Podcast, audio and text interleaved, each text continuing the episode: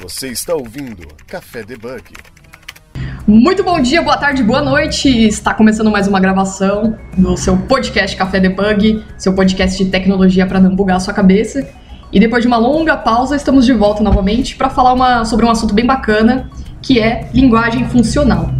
E hoje o convidado de hoje é o Gabriel Cardoso, que ele é software engineer da AWS na Amazon, né? Tudo bem, Gabriel? Isso aí, tudo certo. Bom, pra você... é isso aí, falando de longa distância, né? Mas é... ainda bem que deu match essa gravação aqui. Uh, ah, para você que nos acompanha, eu peço para vocês compartilharem essa gravação nos seus agregadores. É, esteja, estamos no Spotify, no SoundCloud. É, se quiser mandar alguma mensagem, alguma crítica construtiva, estamos no Twitter também. E logo mais, uma novidade, estaremos lançando também o nosso site para divulgar os episódios e também para ter uma área de conteúdo para dividir, contribuir com a nossa mídia digital com vocês, tudo bem? Bom, é, o tema da gravação é, como eu tinha falado, era sobre linguagem funcional. Eu não tenho conhecimento algum sobre linguagem funcional. E hoje o Gabriel vai tirar todas essas dúvidas pra gente. Eu queria saber um pouco mais sobre você, Gabriel, já que você trabalha, você tá morando aí na, na Irlanda, né? Essa gravação está sendo feita internacional, né? e fala um pouco mais do então, que, que, você faz, é, como que é o seu trabalho aí na AWS. Claro, uh, quando eu estava no Brasil, né, quando o contato aconteceu, eu ainda estava no programa de MVPs da Microsoft, então eu venho de um background bem .NET, é até estranho, né? Porque eu, eu fiz um coraçãozinho com a mão aqui. .NET barra Microsoft Azure, Uhum. Eu o alt tab total agora na carreira. Né? Eu estou trabalhando com várias linguagens diferentes, estou trabalhando com a AWS, né? Sim. Uh, eu trabalho na, na parte de. no time de rede e monitoramento. Né? Então, o nosso time é basicamente responsável por monitorar se tudo está acontecendo como deveria acontecer e disparar alarmes, enfim, antes dos clientes notarem algum problema na, na rede. Né? Ah, bacana, hein? É... Uh, Pode continuar, desculpa.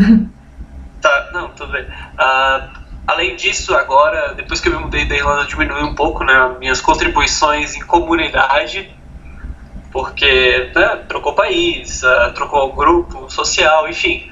Mas eu ainda escrevo com uma certa regularidade no meu blog e meus livros ainda estão aí, né? Alguns pela casa do código e eu tenho alguns gratuitos que a pessoa pode, inclusive, uh, fazer o download de graça, enfim. Tá aí, é mais ou menos essas as áreas que eu atuo. Inclusive eu atuo. você vai pôr na pauta, né, sobre os seu, seus trabalhos aqui pra, pra, pra galera compartilhar e acompanhar também, né? Claro, claro. Inclusive eu tenho um post que é relativamente recente, que dá até pra gente deixar na, no link de descrição ali, explicando programação funcional usando Stranger Things como comparação. Hum, bacana, ainda bem que você tocou nesse assunto, que a gente vai falar sobre isso, hein? Uh, nossa, ah. bem legal. Você, você já vem da, de uma gama de .NET, né? Eu, eu trabalho hoje com .NET e eu... Até vou te perguntar, não sei se isso faz sentido, né? Antes da gente começar da linguagem funcional. É, a linguagem funcional, assim, ela é orientada a objetos também? Pode ser.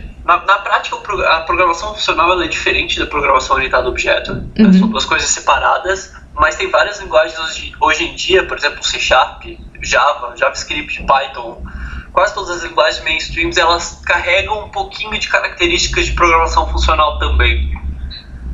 Hum, então a gente acaba tendo linguagens que são primariamente focadas em orientação a objeto, mas que também tem um, um bracinho ali em programação funcional. Hum, tá bom. Então vamos começar do ponto de vista assim de que para quem até ouvindo essa gravação não entende nada, absolutamente nada sobre linguagem funcional, até mesmo eu. E vamos, lógico, não dá pra gente falar em áudio tecnicamente muitas coisas, visualmente que a gente não tá vendo a linguagem, a sintaxe. Mas eu queria saber é, do início, a linguagem funcional, é, em que, por que, que eu utilizaria a linguagem funcional e quais os ambientes, é, como que eu trabalharia com a linguagem funcional, o que, que ela resolve o meu problema? Prática essa resposta é difícil de, de dar de forma mais direta, porque se você trocar na pergunta programação funcional por orientação objeto, também vai ser relativamente difícil de responder, né? Porque elas são linguagens de propósito gerais, de maneira geral, né? Então, uh, por exemplo, a gente até mencionou C Sharp, Java, JavaScript, todos eles têm algumas características de programação funcional. Né? Então, na prática, a programação funcional resolve alguns problemas que a gente uhum. tem, inclusive quando a gente está programando em orientação objeto. Ela tenta evitar algumas. Ela tenta fazer com que o seu programa ele fique mais previsível. Né? Na, na teoria, essa é a ideia total da, da programação funcional. Ela é um paradigma que é baseado. Ela, é diferente do paradigma orientado a objeto, né? ela é uhum. muito mais baseado em expressões lambda e no conceito matemático da coisa, o que assusta um pouco, mas se, se eu tivesse que definir assim, a, a, num nível bem alto, o que ela faz é que ela fornece um jeito diferente de programar. E aí você pode, você vai ter novos problemas e você vai resolver alguns problemas com isso.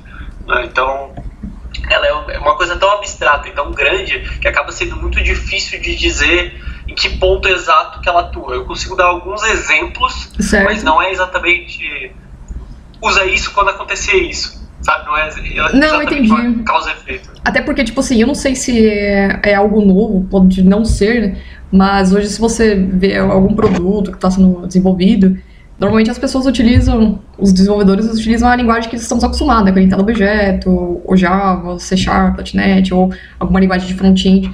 Então quando a gente se depara com uma coisa, linguagem funcional, a gente até fica imaginando, ah, peraí, o que eu vou usar, como que eu vou trabalhar. E até ia tirar uma dúvida com você, né, sobre, tem algumas empresas, umas startups que começaram a desenvolver os seus produtos com, utilizando linguagens funcionais, né? Sim, sim, sim, sim. Até a, respondendo a pergunta anterior, programação funcional ela é relativamente antiga. Antiga. Né? Uhum. Ela, é dos, é, ela é dos anos, sei lá, 50, 60, não lembro exatamente a data, mas é um, é um conceito bastante antigo, mas que boa parte das vantagens que você tem usando programação funcional, ela não, elas não eram significantes o suficiente para isso ser uma entrar numa linguagem mainstream. Certo. Uhum. Por exemplo, uma das coisas que é bem comum em programação funcional é ter imutabilidade por padrão. Uhum. uhum. O que que, que que na prática isso quer dizer? Quer dizer que a gente tem variáveis, só que uma vez que a gente atribui um valor para elas, a gente não consegue trocar esse valor. Eu preciso criar uma variável nova para ter um valor novo. Isso causa alguns problemas, né? Por exemplo, não é exatamente problema, porque depende do jeito que a linguagem é otimizada, claro, mas a primeira resposta da pessoa quando escuta isso é: tá, mas então eu vou ter que ficar criando objetos toda hora, vou ter que ficar copiando objetos toda hora, e isso pode ser um problema. A resposta prática é: sim, pode ser um problema, mas boa parte das linguagens são otimizadas o suficiente para isso não ser um problema. Uhum. E o que você ganha com isso? Se todas as coisas são imutáveis, sem fazer nenhum tipo de esforço, você é thread safe. Porque nenhum, nada pode alterar estado. Então você pode rodar as coisas em paralelo, porque como nada pode trocar estado, não vai dar problema de cross-threading, né? Você ganha por acidente threading safe. E nos anos, sei lá, 60, 70, quando você tinha um núcleo no seu processador, tudo bem, você ser thread safe não é nenhuma vantagem. Mas agora quando a gente tem um, um cluster de computadores, a gente pode dividir o processamento, e aí eu ganho isso por acidente, digamos assim, isso pode ser uma boa vantagem. Hum, então, entendi. é que assim. Esse é um dos pontos. Só uma dúvida, por exemplo, você falou que é, os valores são imutáveis, então você está dizendo que normalmente na linguagem funcional vocês é, não utilizam tanto variáveis, é, variáveis comuns, assim, que você vai ter aqueles valores trocados, mas somente. Não é que é chumbado, né? É mais o valor que não vai ser mudado. Você sabe que se você colocar aquilo, aquilo não vai mudar até o final do ciclo dele. É isso? É, você... ah. isso, isso na prática é, é isso mesmo, hum. mas a, a, diferença entre. É que geralmente quando a gente fala que o valor tá, tá chumbado é um. É, né? É você vê algo, como se fosse é, algo ruim, né? É, isso não é exatamente verdade, né? Porque eu posso receber o valor de um resultado de uma função. Não é a mesma coisa que uma constante, que tem que ser tempo de compilação. Ele pode ser computado ao longo da execução do programa. Só que uma hum. vez que eu atribuo para um lugar, eu não posso mudar. Isso seria o equivalente as implementações, por exemplo, de read-only do C Sharp ou de final do Java. Uhum. Que quando a gente define isso, o que é uma prática relativamente comum na né? nossa classe, sei lá, no C Sharp, ela tem todos os fields dela geralmente são read-only privados, e aí a gente troca só no construtor, e a gente tem gets públicos para poder pegar o valor e tudo mais, mas as atribuições acontecem só em um determinado momento. Então, isso acaba não sendo tão impactante quando você já tem um guia nesse sentido, né? Ah, faz sentido. Tem, é, porque na prática isso, se você tá, se você tem uma classe que todos os seus campos são read-only, ela já é imutável. Então, não é exatamente a mesma coisa que uma constante. Né? Ah, e tipo, se você, ah, você, não sei se, é, você que já veio da, da lá do MVP e tudo, para você ter o contato com a linguagem funcional, você começar a desenvolver, entender, compreender, você acha que foi um processo muito complexo, foi fácil, apesar que tem aquela questão, né, o programador, qualquer linguagem pegar, consegue desenvolver, porque a lógica vai ser a mesma, mas mesmo assim, ainda sempre tem alguns obstáculos que a gente vai se deparando no meio do caminho, né? Como foi o seu aprendizado, como foi o seu... Assim, é, então, é, essa essa frase ela é muito verdade quando a gente está andando dentro do mesmo paradigma. Quando a gente troca, eu percebi que ela não é exatamente verdade. Exato. Porque tem muita coisa que a gente precisa desaprender. Né? É que assim, tem, existe até uma glamorização de falar que programação funcional é difícil e eu sou super contra isso, porque você está fechando portas. É verdade. Em vez de trazer mais gente, você está afastando as pessoas. E não é que eu acho que ela é difícil, eu acho que ela é diferente do que a gente está acostumado. Porque o caminho padrão é eu aprendo procedural, depois eu aprendo orientação a objeto e aí eu vou para o mercado de trabalho. Só que, por exemplo, a gente tem um monte de palavrinhas super estranhas em orientação a objeto e que a gente não, não entende isso como difícil, porque a gente está acostumado. Sei lá, uma interface, um polimorfismo, uma herança, um capsulamento, todas essas coisas, se a gente for falar para pessoas que não são da nossa área, elas falam, cara, esse cara é maluco. É, isso é verdade. Aí, e aí, mesmo sendo da mesma área, se eu chego para uma pessoa que só programa orientado a objeto começa a falar sobre funtores, currying, aplicação parcial, monads, union, aí esse cara fala, ah, nossa, esse cara é maluco. Não, na verdade eu só aprendi um monte de conceito fora do conceito padrão que as pessoas estavam aprendendo. Mas não é que é mais difícil, ele é menos familiar, eu diria. E são coisas novas que você vai ter que aprender e entender para depois pôr em prática. Tipo, o que você já sabe sobre orientação a objeto não vai morrer também, né? Você continua no... Exatamente. Não, não, exatamente. Isso também é outra coisa que eu não consigo. Eu, eu tenho algumas desavenças, não desavenças, mas algumas discordâncias com a comunidade geral de programação funcional porque tem muito disso de, nossa, orientação objeto vai acabar. Né? Nossa, sério, tem? Sabe? Cara, eu não, me, eu não. não vejo um mundo sem orientação objeto. Pode ser que existam futuramente, mas a gente vê que tem muitas aplicações, muitas coisas que estão sendo desenvolvidas que utilizam orientação objeto, né? Então, pra. sei lá, né? Eu. O mundo não vai deixar de existir. É, eu acho que, que não. Exato. Né? Eu, eu concordo 100% que não. então, pra vocês que estão ouvindo nesse, Mas, esse episódio é, linguagem funcional, ela, ela não é difícil, mas ela funciona, tá vendo? Aquelas piadinhas lá de besta. É, então tá, o processo do aprendizado ele é, é, vai ser praticamente o mesmo que se você tivesse aprendendo uma linguagem nova. Claro, vai ser todo, é um mundo diferente, mas você é, vai... eu, eu, eu, diria que vai ser parecido com quando você aprendeu orientação a objeto. Tá. Só que você vai ter que aprender outras plataformas, outras bibliotecas, né, para conhecer. É, é, é, hoje em dia até dá pra gente começar relativamente tranquilo a aprender programação funcional usando uma linguagem tradicional, digamos assim. Eu consigo uhum. aprender orientação objeto com C Sharp ou com Java, que são duas linguagens gigantes.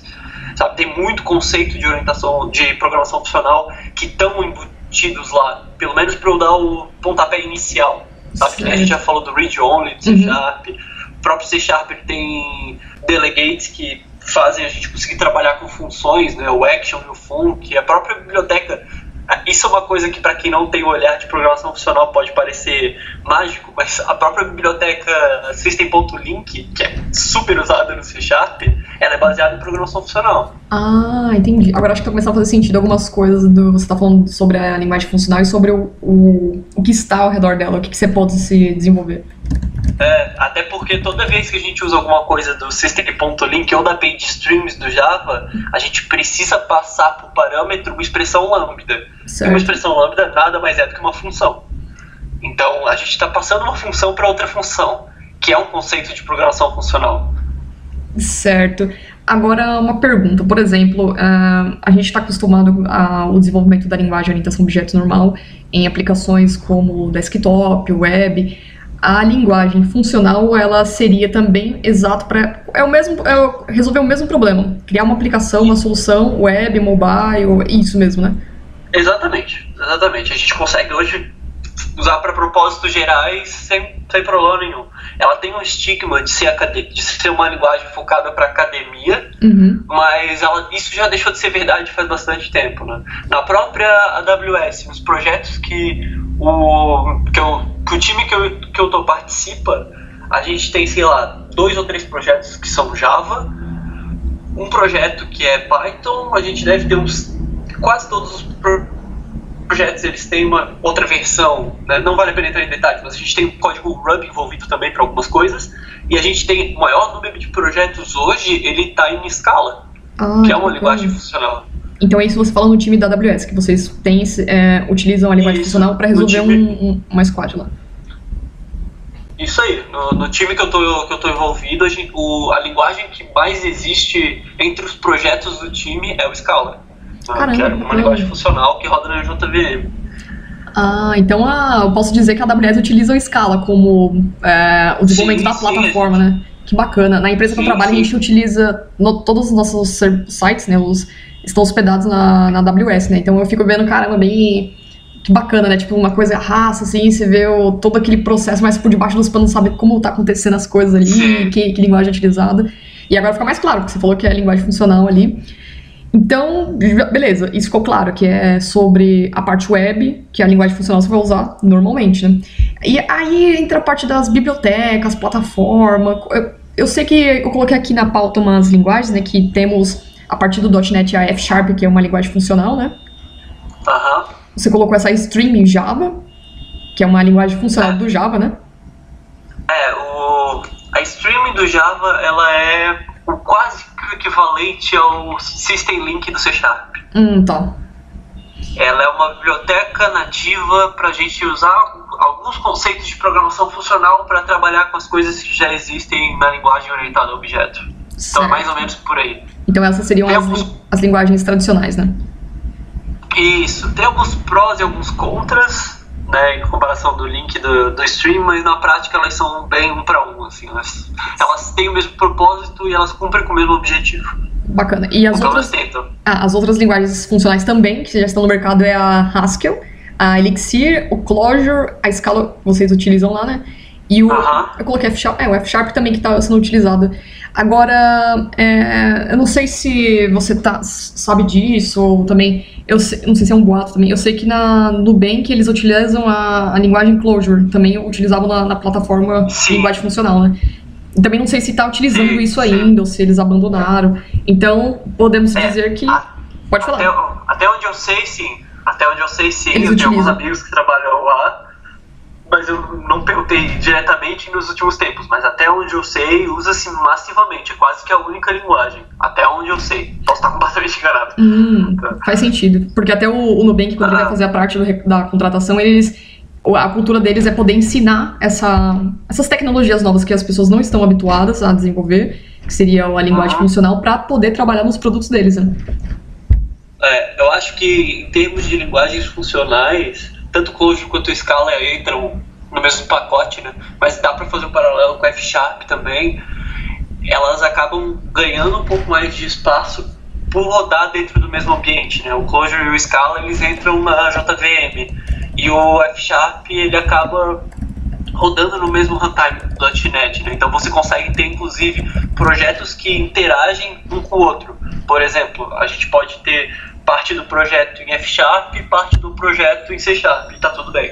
Eles conseguem se conversar, sabe? Eles não são coisas diferentes. Isso faz com que a gente possa usar, por exemplo, o Visual Studio para desenvolver tanto C Sharp quanto em F Sharp, ou o IntelliJ para desenvolver tanto em Java quanto em Scala.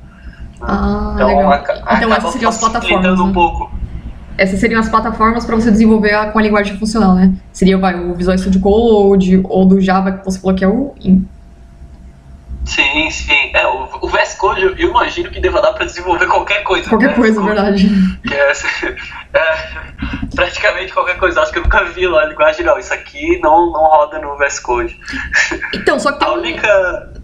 Ah, desculpa. Não, pode falar, pode falar. Eu ia comentar, falando ainda de linguagens, a única coisa que eu, Gabriel, pessoalmente, né, você pode ter pessoas, é, respostas diferentes por pessoas diferentes, Uhum. mas eu não aconselharia começar programação funcional com Haskell. Eu não recomendo porque o Haskell ele é bem raiz, digamos assim, ele leva os conceitos teóricos bem a sério. Então talvez seja melhor começar com uma que seja um pouco mais amigável para o desenvolvedor, né? Ah, Então você... eu acho Scala um bom exemplo, acho F Sharp um bom exemplo. Bom, É que você acho falou bem um que os ponto. primeiros passinhos. Opa, desculpa. É que você falou bem um ponto onde eu queria começar mesmo. É, quais seriam as primeiras linguagens que de início? Porque assim, se a gente está falando de linguagens, a gente está falando de plataformas também. Então, até para programação orientada a objetos, cada linguagem que utiliza uma plataforma já muda bastante coisa, né? Então, Sim, sim, sim. então você indicaria para as pessoas começarem a linguagem, o estudo da linguagem funcional, é, utilizando essas linguagens que seriam o é, F Sharp, né? É, eu acho que depende um pouco da plataforma que você já está inserido, e aí ela vai ser mais amigável de acordo com a plataforma. Por exemplo, se você é um desenvolvedor C Sharp, é muito mais familiar você começar no F Sharp, porque você vai ter acesso às mesmas bibliotecas, o jeito de, sei lá, eu quero escrever no console, vai ser console.writeline do mesmo jeito, sabe? Uhum. Todas as mesmas bibliotecas que você já trabalha vão estar lá. Elas só vão ser o que, as, o que essas linguagens normalmente fazem é que elas só disponibilizam uma visão diferente sobre aquilo. Por exemplo, o jeito de chamar, de invocar uma função em F Sharp é diferente do jeito de invocar uma função em C Sharp. Só que você pode usar a mesma biblioteca, a única diferença é que se você estiver dentro de um arquivo que seja um código de F Sharp, o jeito de chamar um método vai ser um pouco diferente. É só isso. Sabe? Mas vai ser o mesmo método, os mesmos parâmetros, tudo igual, porque é o mesmo código, necessariamente. né? Ah, entendi. É, eu tava vendo aqui no blog também do Nubank eles realmente utilizam o, Clojure, né? É, como a linguagem. Ah, mas assim, é, faz sentido, é vantajoso a pessoa que tá hoje desenvolvendo uma programação orientada a objetos querer mudar para linguagem funcional? Você acha que. é, depois a gente vai falar do mercado de trabalho, não é agora, mas você acha que em termos de plataforma, desenvolvimentos, é, dá para suprir isso? Então, eu acho que é. Ou você acha que é um passo muito falar que é grande? é, se, se falar que é necessário, assim, nossa, você tem que saber, senão você não, não sabe programar, é um exagero. Mas eu acho que é um conhecimento muito, muito, muito útil mesmo. Porque, primeiro, ele desenvolve um outro jeito, uma outra linha de raciocínio para resolver problemas. E aí você tem mais uma ferramenta disponível, digamos assim, né, mais uma forma de pensar para resolver problemas e que às vezes vai, vai ser a melhor forma de resolver aquele problema. Então é sempre legal você ter na, né, na sua cabeça, na sua bagagem, pelo múltiplas formas de resolver o mesmo problema para poder optar pela melhor.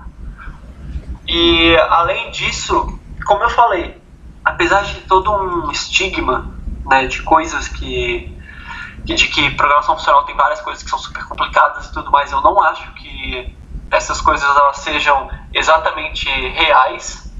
tá? Eu acho Uhum. que vai ser um pouco trabalhoso, mas é completamente gerenciável, digamos assim.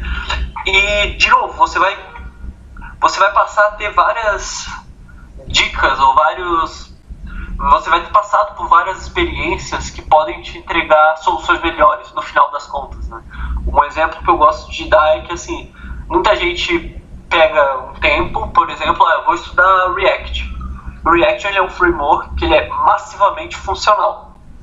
Ele segue vários conceitos. E você estuda todas as guidelines do, do React para começar a desenvolver usando o React. Se previamente você já tivesse os conceitos de programação funcional estabelecido, essa curva de aprendizado seria muito mais curta. Porque o React, por exemplo, ele fala muito de evita alteração de estados no componente, usa bastante referência de função, que são as funções que alteram o estado, e coisas nesse sentido. Então ele é meio que um con- conhecimento mais base que você consegue aplicar para o futuro para várias outras situações. Entendi. É, é bem aquela coisa, tipo, não adianta só sair codificando sem entender o, o conceito, o que que é, o que funciona e para que funciona, né? É, exato. Isso seria o equivalente a, sei lá, não, não adianta eu aprender Java ou aprender C Sharp. Primeiro eu preciso aprender orientação objeto, e aí Sim. depois eu consigo aplicar. O aprendizado pode ser ao mesmo tempo, né? Eu posso estar estudando C Sharp para aprender orientação objeto com ele, mas aprender só a ferramenta final não resolve o problema. Claro que nesse ponto nós não estamos falando pra você que é desenvolvedor hoje ou tá começando, ó, para, estuda o que você tá fazendo, mas também estuda é, linguagem funcional. Não, essa não é a ideia, porque ah, acho que não é o intuito de você querer estudar muitas coisas e acabar ficando igual um pato, né? Patinando e não tendo nenhuma direção. Ah, sim. Mas acho que é uma ideia bacana pra quem tem vontade, né, de, de ir a fundo mais no back-end, né? E, sei lá, migrar, né? Falar assim, ah, quero mexer um pouco mais. Eu não sei se tem a ver um pouco também a linguagem funcional e ir um pouco mais a fundo na parte de arquitetura, né? Sabe? É porque você falou tanto de AWS que eu fiquei imaginando isso também. Mas. É, tem, tem, um pouco a ver, né? Tem alguns conceitos distribuídos, por exemplo, o Elastic MapReduce, Uhum. coisas assim que tem um pouco a ver. Eles não são exatamente ligados, mas tem um pouco a ver. E claro, esse conselho que, que tu comentou antes, o, e o que eu que tá ligado ao que eu falei, não é o seguinte, de você não, não tem que estudar React para estudar programação É. funcional. Isso vai muito da, da- da situação que a pessoa tá. Tem muita gente que precisa ser inserida no mercado de trabalho, precisa. e aí, cara, estuda a ferramenta, estuda uma stack para se colocar no mercado de trabalho, pra, né? Claro que isso vai depender de pessoa para pessoa, né? não é, o- E também não é o que eu quem. tô dizendo. Sim, e pra quem deseja, tem muita gente que tem o sonho de trabalhar no Nubank ou alguma, ou alguma empresa do tipo, que trabalha com isso. Então eu acho que vale a pena você perder um tempo e focar nesse- nessa direção, né? Mesmo que não seja pra você ficar eternamente nessa empresa, mas pra você desenvolver bem o seu trabalho durante aquele tempo, né? É, eu concordo. E uma coisa que é bem natural é que eu. Isso, de novo, né? É uma opinião minha, Gabriel. Eu acho que aprender programação funcional necessariamente te faz um programador melhor Ah. em programação objeto e em orientação objeto também. Ele vai melhorar os seus skills de maneira geral, né? Porque não é todos os conceitos que você vai aprender não é totalmente fechado para aquela linguagem, para aquele escopo. Tem várias coisinhas que você entende o motivo delas e que você consegue aplicar amanhã no seu trabalho. Não é um negócio totalmente abstrato e que não é aplicável, sabe? Mas por quê? Você acha que por conta do conceito, assim, de você ter um raciocínio diferente, fazer você pensar de uma forma É, diferente? não, não, não é nem só isso, é que tem várias coisinhas que já estão acontecendo no, nas linguagens mais comuns que tem um pouco a ver com programação funcional. Né? Por exemplo, o link, ele recebe, toda a biblioteca do link no C Sharp são funções que esperam expressões lambda por parâmetro, certo? Tá. Quando você. E vão, vai ter, em alguns casos, por exemplo, que você vai precisar de alguma função, vai precisar de alguma coisa que está ali e que não, tá, não tem. Alguém teve que escrever aquilo, certo? E você entender como essas coisas funcionam faz com que você também possa escrever essas funções. Hum, Sabe? bacana. Já tô Então- imaginando aqui. Bem legal, bem legal esse papo. É, é que é uma coisa muito comum, pelo menos no meu, na minha bolha, né? Era muito comum pessoas adorarem o biblioteca Systemlink, por exemplo, era muito usado, mas poucas pessoas entendiam, por exemplo, como é que ela foi criada, porque ela foi escrita em C Sharp. Se alguém criou, dá pra criar método desse jeito. E por que que ninguém, se todo mundo tá achando legal a System Link, por que que ninguém faz coisas novas dentro do nosso software que usam isso? Sabe? Por que quando a gente vai fazer, a gente acaba fazendo completamente diferente, às vezes melhor, às vezes pior, enfim. Ah, faz sentido, faz sentido. Ah, bacana. E, por exemplo, a, a gente falou sobre a parte da- das linguagens, da plataforma, né? E, os estudos. E para encontrar material sobre os estudos de linguagem funcional, você acha que é fácil? Por exemplo, meetups eu não sei se tem com tanta frequência em todos os lugares sobre linguagem funcional, mas para começar, assim, tem bastante suporte para linguagem, comunidades que ajudam? Então, de maneira geral, isso vai depender um pouco da, do ambiente que você tá, né? Ah, de novo, né? Dependendo da comunidade, vai ter mais ou menos suporte. Uma comunidade de programação funcional, de maneira genérica, não, tem, não é tão comum. né? Existe um evento chamado Lambda Days, que acontece aqui na Europa, que é que daí é bem genérico, assim, eles falam de várias linguagens diferentes, mas não é tão comum, eu diria. Mas sei lá, na comunidade .NET vai ter uma coisinha de F Sharp, não é tanto, não é tão popular, mas vai ter. Scala e Clojure são relativamente fortes, então é mais comum de ver.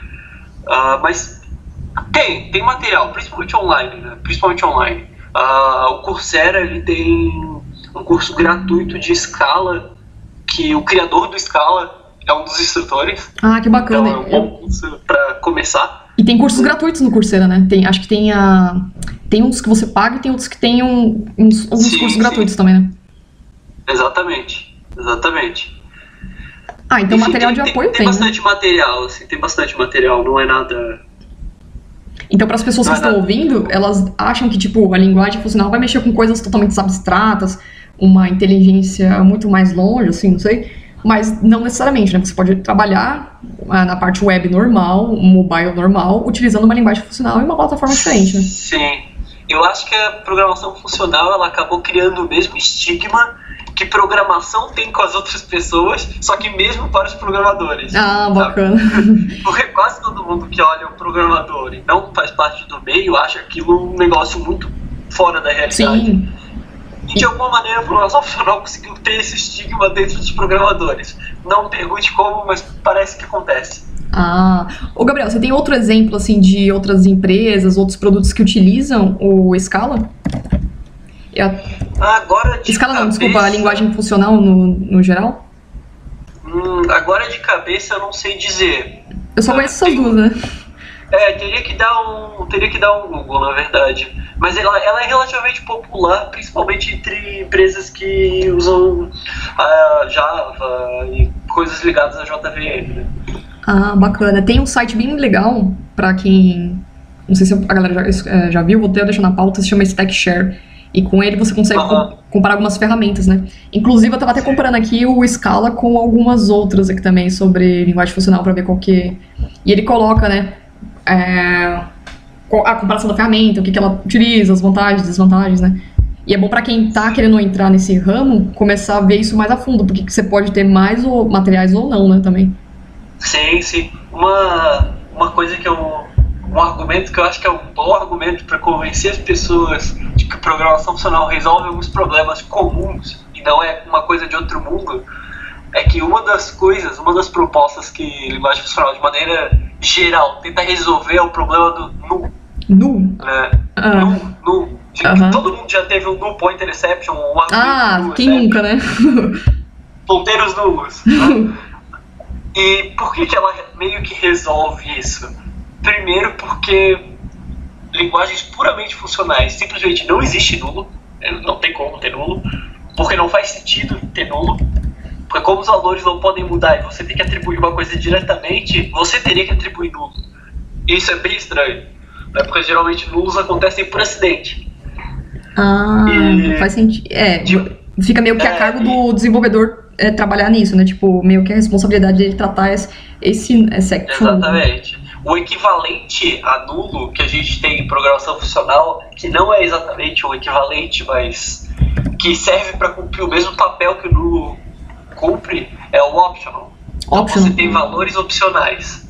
E aí, o que que, qual que é a diferença na prática, né? Só para explicar, porque senão uhum. faz a mesma coisa. É que uh, as funções, né, em programação funcional, as funções elas são promovidas né, a membros de primeira ordem. Tem até uma brincadeira que eles falam que em programações orientadas a objeto você vive no reino dos substantivos, porque eles que mandam em tudo. Caramba. Não existe nenhum verbo, né, nenhum método sem um substantivo agregado a ele, sem um objeto ligado a ele. Uhum. E em programação funcional isso não é verdade. As funções elas não precisam estar dentro de nada, elas só existem. É. E aí outro conceito que está junto com isso de funções serem membros de primeira ordem é elas precisam ser sinceras, elas não podem mentir para quem está consumindo elas. E uma função que retorna nulo, ela está necessariamente mentindo. Por quê? Sei lá, vamos fingir que a gente tem um, um obter produto. Eu passo um ID e ele me devolve um produto, certo? Certo. A assinatura desse método é: eu retorno um produto e eu recebo um ID. Se você passa um ID, sei lá, que não existe, por exemplo, esse método pode retornar nulo. E aí, na prática, o que vai acontecer? Você pode tentar pegar esse produto e aí produto ponto nome. E aí ele fala, não, o produto é nulo. ele não, não é um produto, ele é um nulo. E aí a gente tem o, o erro. Em uma Ah. linguagem funcional, puramente funcional, essa função de obter um produto, ela não poderia retornar o produto. Ela teria que retornar um opcional de produto.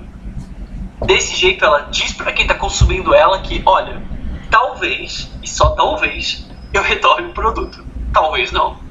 Ah, e isso tem algumas trata. expressões dentro da própria linguagem para extrair o valor desse opcional. Eu não consigo usar valor opcional, ponto, me dá um nome. Não tem como. É, do jeito que você falou aí? agora fez bem sentido mesmo. Ser, tipo, leal, É. que você tá desenvolvendo, a linguagem tem que ser real. ao- Ah, faz sentido, faz sentido. E aí, é, e aí para boa parte das linguagens, por exemplo, o F Sharp, por padrão, ele não tem, ele tem nulo, mas ele tem nulo porque ele precisa conversar com o C Sharp, não por culpa dele. né? Então, Aham. as boa parte das linguagens funcionais elas têm o nulo por questões de com- compatibilidade, mas as linguagens que são puramente funcionais elas acabam nem tendo isso. Ou Outro- seja, são pequenos detalhes que, se você for comparar com as outras linguagens de orientado a objetos, faz sentido e o porquê que ela tem que ser feita daquela maneira, né?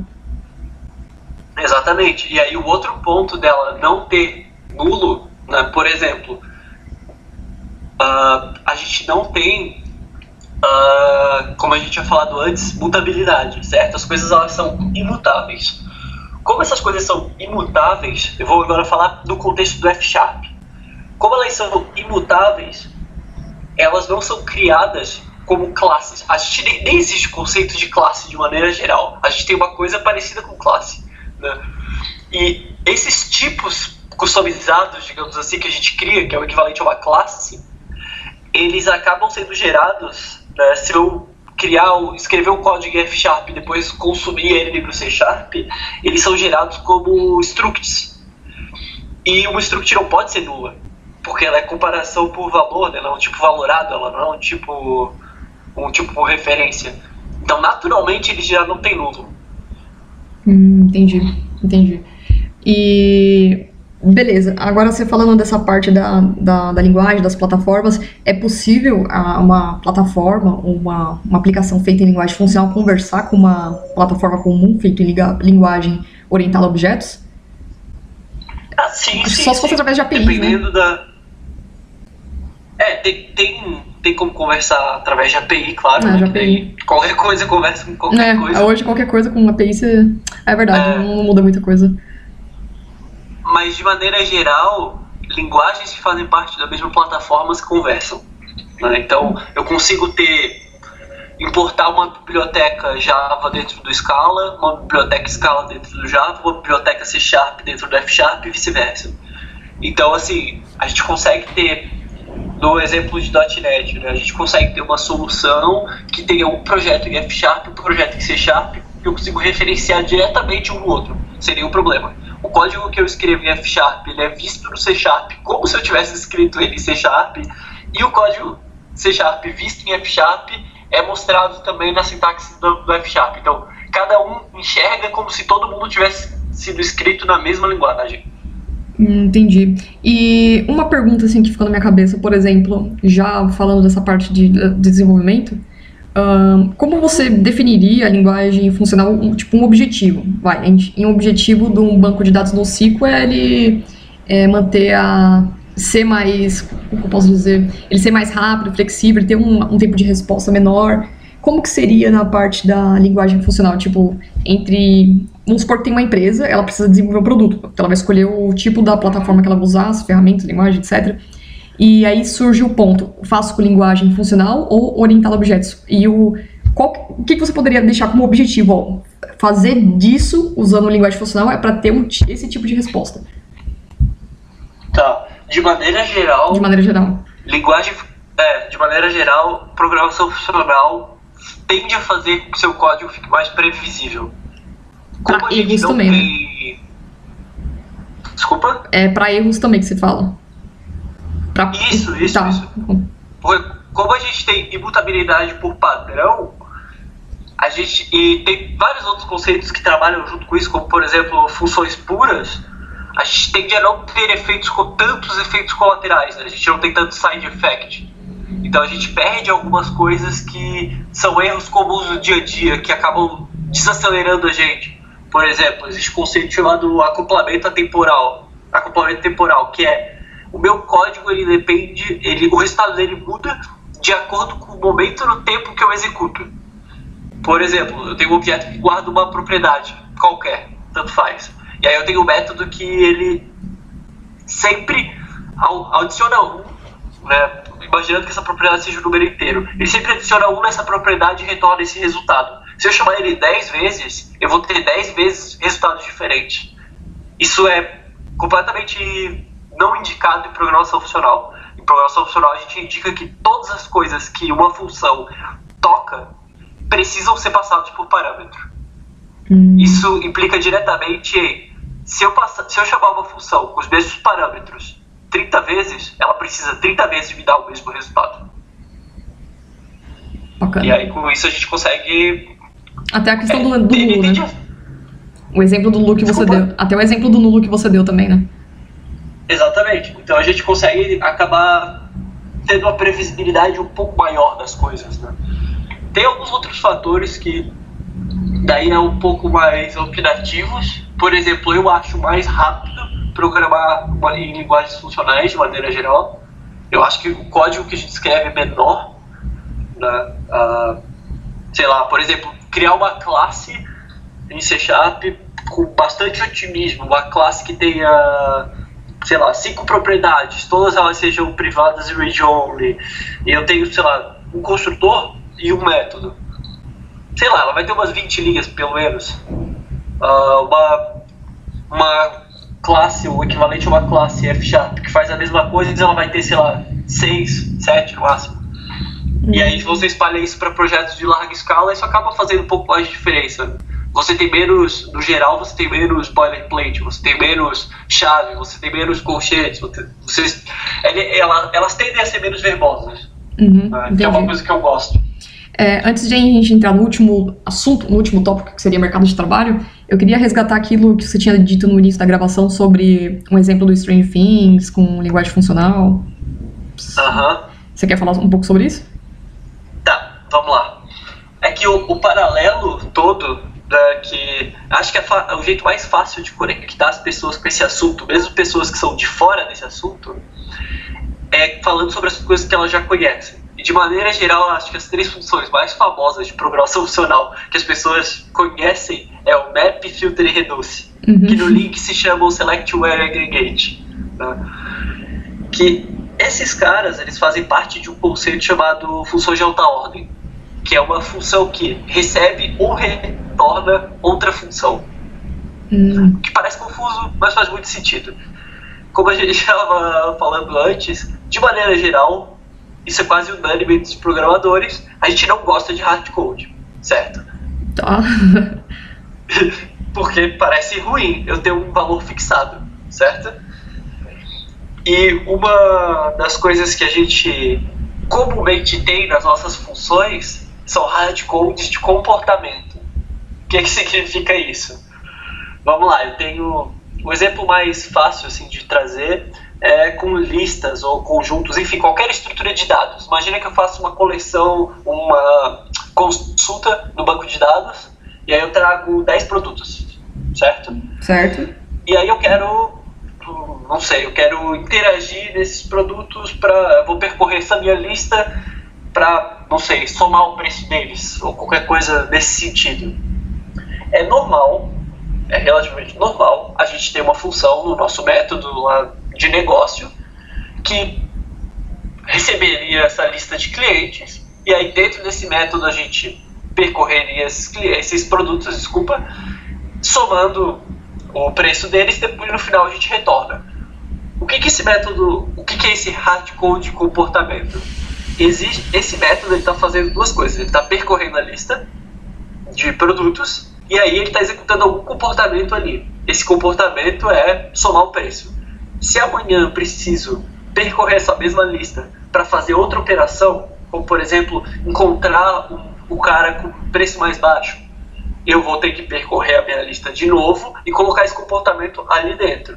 o que a API de Stream e o System Link fazem é eles percorrem a coleção sem te dizer como e você passa o comportamento para aquela função. Né? Você que passa a expressão lambda, por exemplo, que vai executar ali dentro. Então a gente acaba tendo, comumente a gente cria esses hard codes de comportamento que trans, uh, percorre uma, uma coleção, ou percorre algum tipo, ou faz algum tipo de interação, e o nosso comportamento está sempre fixado lá, num bloco um pouco maior.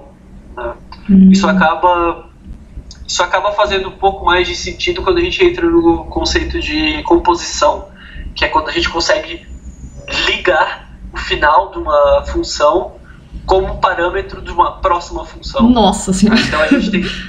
É, é que a gente tem um pouco. é, parece isso, que é muito. Com coisas assíncronas, a gente tem isso uhum. com frequência. E aí não parece estranho. A gente chama o primeiro método, e aí a gente aperta ponto .dem, né, que é o próximo uhum. método, e a gente passa a próxima função. Então, sei lá, pra mim parece que falando função. fica uma macarronada, né, mas faz sentido. Né? Bacana. Isso acontece bastante com promises em JavaScript, né? Quando a gente chama alguma coisa e a gente quer que execute outra coisa quando aquela função terminar. E aí a gente chama o método then, o método então, e, e passa a próxima função. E o parâmetro dessa segunda função é sempre o retorno da primeira. Com isso a gente consegue criar meio que fluxos de workflow, né? A gente começa a brincar de Lego com as funções. Ah, que interessante. Meu, bem bacana, hein? Eu vou começar a ler mais os seus trabalhos sobre linguagem funcional para ver como que é algumas coisas, participar de alguns meetups, só pra, por curiosidade de ver como, como que é, né? Bom, agora a gente já tá chegando ao fim da nossa gravação, mas antes disso eu queria só falar um pouco do como que é o mercado de trabalho, se alguém já tá querendo procurar é, trabalho na utilizando linguagem funcional, trabalhando, né? E qual é a sua opinião a respeito disso? Tá quente, não tá? Como que é? eu acho que existe uma boa chance de se você entrar numa startup ou numa empresa de grande porte, você acabar se deparando com programação funcional em algum momento, hoje em dia. Ah, então vai ser normal, né? Existe uma boa chance mesmo. É, se você tiver. Se a pessoa está preocupada pra, em arrumar um trabalho agora, eu preciso me colocar no mercado de trabalho e tudo mais, eu não diria que essa é a melhor coisa, ou a coisa mais importante que você tem para estudar sabe? Eu acho que ela é importante, acho que ela é legal, acho que ela vai te ajudar, mas ela não é um. Você tem que ter isso. Ainda é relativamente nichado, né? Principalmente, sei lá, se a gente vai para .NET de novo, lá falar de F Sharp. Eu mesmo já fui questionado numa empresa que eu trabalhava antes se a gente deveria ou não começar um projeto em F Sharp, todo em F Sharp. E a resposta que eu dei foi não, não porque eu não gosto da linguagem ou porque eu acho que ela seja ruim, mas porque o mercado não é atrativo para ela. E aí toda pessoa que a gente precisa contratar, a gente vai ter que ensinar tudo. E, e não tem muito pessoas já prontas para isso. E ao mesmo tempo, se a gente precisar de, sei lá, suportes em larga escala ou coisa nesse sentido, a comunidade não é tão grande quanto as linguagens mais tradicionais sabe? Não dá pra fingir que é porque eu gosto. Não Sim, é assim, está certo. Sabe? Está certo. Dá pra gente arriscar com uma coisa que vai ter pouco braço para trabalhar, tratar isso, e no final você acaba tendo que meio que um retrabalho, né? Pra desfazer de uma coisa refazer no outro, onde tem outras mais braços para poder trabalhar no seu produto, né? Exato, e aí isso vira um problema de ovo galinha, né? porque ao mesmo tempo que as empresas não se sentem confortáveis em fazer isso, porque não tem mão de obra para trabalhar, se eu virar um super especialista em F Sharp, eu não vou ter empresa para trabalhar, porque eu tenho empresa Exato. Exato. Sabe? Então não faz muito sentido. Assim, falar que não tem mercado é um absurdo. Tem, tem muito mercado. Entre as linguagens funcionais, por exemplo, geralmente os salários são altos porque tem pouca gente trabalhando. Hum. Só que tem menos gente pedindo também. Então, assim, tem que dar uma olhada na região que você mora, onde você está disposto a trabalhar, sabe? Acho que, de novo, se você quer ser inserido no mercado de trabalho, principalmente, tipo, nossa, preciso começar a trabalhar agora, eu tô na faculdade, preciso pagar minhas contas, não é prioridade super alta. Assim. Tem mercado? Tem, mas tem muito mais mercado para orientação objeto, por exemplo. Hum, bacana. Acho que isso aí fica uma dúvida, isso aí é uma dúvida, acho que qualquer pessoa tinha. A gente se ouve falar muito disso, vem meetup e acaba meio que esquivando das coisas. Mas foi bom dessa gravação porque você matou bastante dúvidas, principalmente as que eu tinha. E você deu uma visão muito ampla sobre como que as coisas funcionam e também deu uma. Meio que colocou o pé no chão, né? Falou, ó, galera, não é assim também, vamos com calma, né? E eu gostei bastante É, dessa gravação, Gabriel.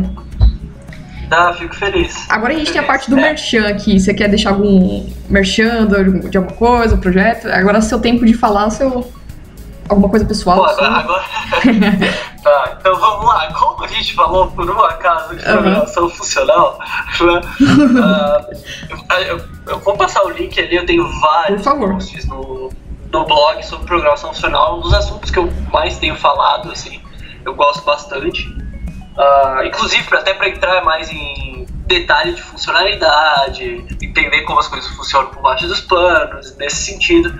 Para quem é da área de .NET, ah, eu tenho um livro publicado pela editora Casa do Código que é justamente para fazer essa migração entre programação orientada a objeto e programação funcional em .NET. Então Ah, o livro ele começa sendo escrito em C Sharp, usando algumas funcionalidades de programação funcional, e no final você acaba com uma API, com uma, uma aplicação ASP.NET Core, bonitinha, MVC em F Sharp. Olha aí, é um livro Então, assim, tranquilo. Ele, é, ele é uma boa migração, digamos assim, se você tá afim de aprender e tudo mais. Ah, bacana. Você tem, é, tem o link aí do, desse livro do- da Casa do Código? Não, mas vamos, vamos Ah, você arruma pra. Bom, até ser feito a edição da pauta, né? Que quando as pe- as pessoas forem ouvir, já vai estar com um link aqui bacana do se alguém quiser comprar, né? Colocar no meu Kindle. Eu, já, eu comprei um Kindle exatamente pra isso, pra comprar esses livros digitais aí e ler no caminho. Então, bacana. Ah. Tem um, leiam o livro do, do Gabriel aí, depois vocês colocam nos comentários, ver o que vocês acham, né? E o que Tá, mais que você tem? Por favor, feedback. GitHub, você colocou o GitHub aqui também, né? Desculpa? O GitHub também, né? Você colocou. Sim, ah, justo. Isso é uma boa. É, é estranho porque hoje em dia eu programo em Java e Scala, mas boa parte das minhas contribuições elas são para .NET. Né? Ah, Então eu sim. tenho.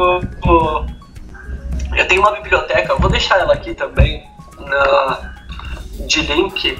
Ela se chama Tango, tá? É um projeto open source, o código está todo lá. Ela é uma biblioteca de programação funcional para programadores C Sharp. olha aí. Então, o que ela faz basicamente, e ela tá com, a documentação atualizada, tá bonitinho. Ah, o que ela faz basicamente é mostrar que vários dos métodos que a gente tem em F Sharp, por exemplo, a gente pode usar eles em C Sharp. Só precisava escrever eles numa sintaxe que fazia mais sentido em C Sharp. Então, essa biblioteca ela é dividida meio que em duas sessões, mais ou menos. Uma sessão em que é uma expansão do link para ter mais funções, que são as funções disponibilizadas no, no F Sharp. Ela tem o suporte para valores opcionais, como eu tinha comentado, que o Scala tem usa também o, o C Sharp, o, desculpa, o F Sharp tem nativo também. Então eu escrevi essa, esse cara para o C Sharp e ela tem suporte para continuation, que é, um conceito, que é esse conceito de encadear a saída de uma função para a entrada da próxima. Ah, que da hora. Gente, vocês- vocês clicarem nesse link aqui, ó, tô vendo no GitHub aí do, do Gabriel, e ele escreveu um post sobre linguagem funcional dando um exemplo do Strange Things. Vocês precisam ler isso aqui, velho. Eu vou, eu vou, eu vou ler com calma aqui, porque eu fiquei bem curiosa.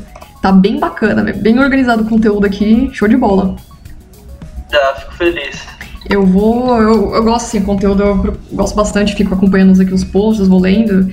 É, procuro sempre ler assim as coisas que estão mais próximas, não vou muito além do que tá na, fora da minha alçada, né? Mas eu gosto de acompanhar também. Eu achei bem bacana o exemplo que você deu aqui. Bem bacana. Ah, que bom. Gabriel, eu acho que é, nosso, nosso tempo se deu aqui. Ah, eu quero agradecer pela sua participação, por você ceder seu tempo, você tá aí na, na Irlanda fazendo essa gravação com a gente. Deu certo, depois de muito tempo que a gente conseguiu agendar. E eu gostei bastante do assunto. E eu espero que agregue bastante coisa, bastante informação para as pessoas e tire bastante dúvidas. Você tem alguma coisa para falar? Não, eu queria agradecer o convite. como, como, como você tinha falado antes, levou um tempo, né? Levou, tá levou um tempo.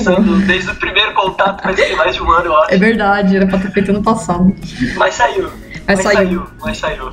Meu, é muito bacana. E vamos fazer. Eu sempre, quando as pessoas gravam com a gente, a gente sempre procura fazer uma parte 2, assim, a pessoa sempre acaba voltando. Então vamos ver se a gente volta a gravar novamente falando sobre alguma linguagem específica de linguagem funcional, né? Ou de preferência ah, na qual você trabalha sim. também.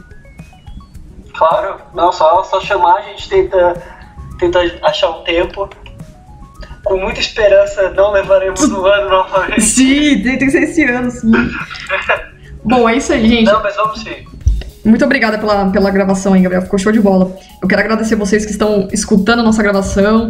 É, compartilhe esse link no Spotify, estamos no SoundCloud, Twitter, YouTube. E qualquer informação, dúvida, alguma crítica, manda um e-mail pra gente no debugcafé.gmail.com. Gabriel, muito obrigada pela, pela gravação e é isso aí. Ah, eu que agradeço. Eu que agradeço. Show, obrigadão, viu?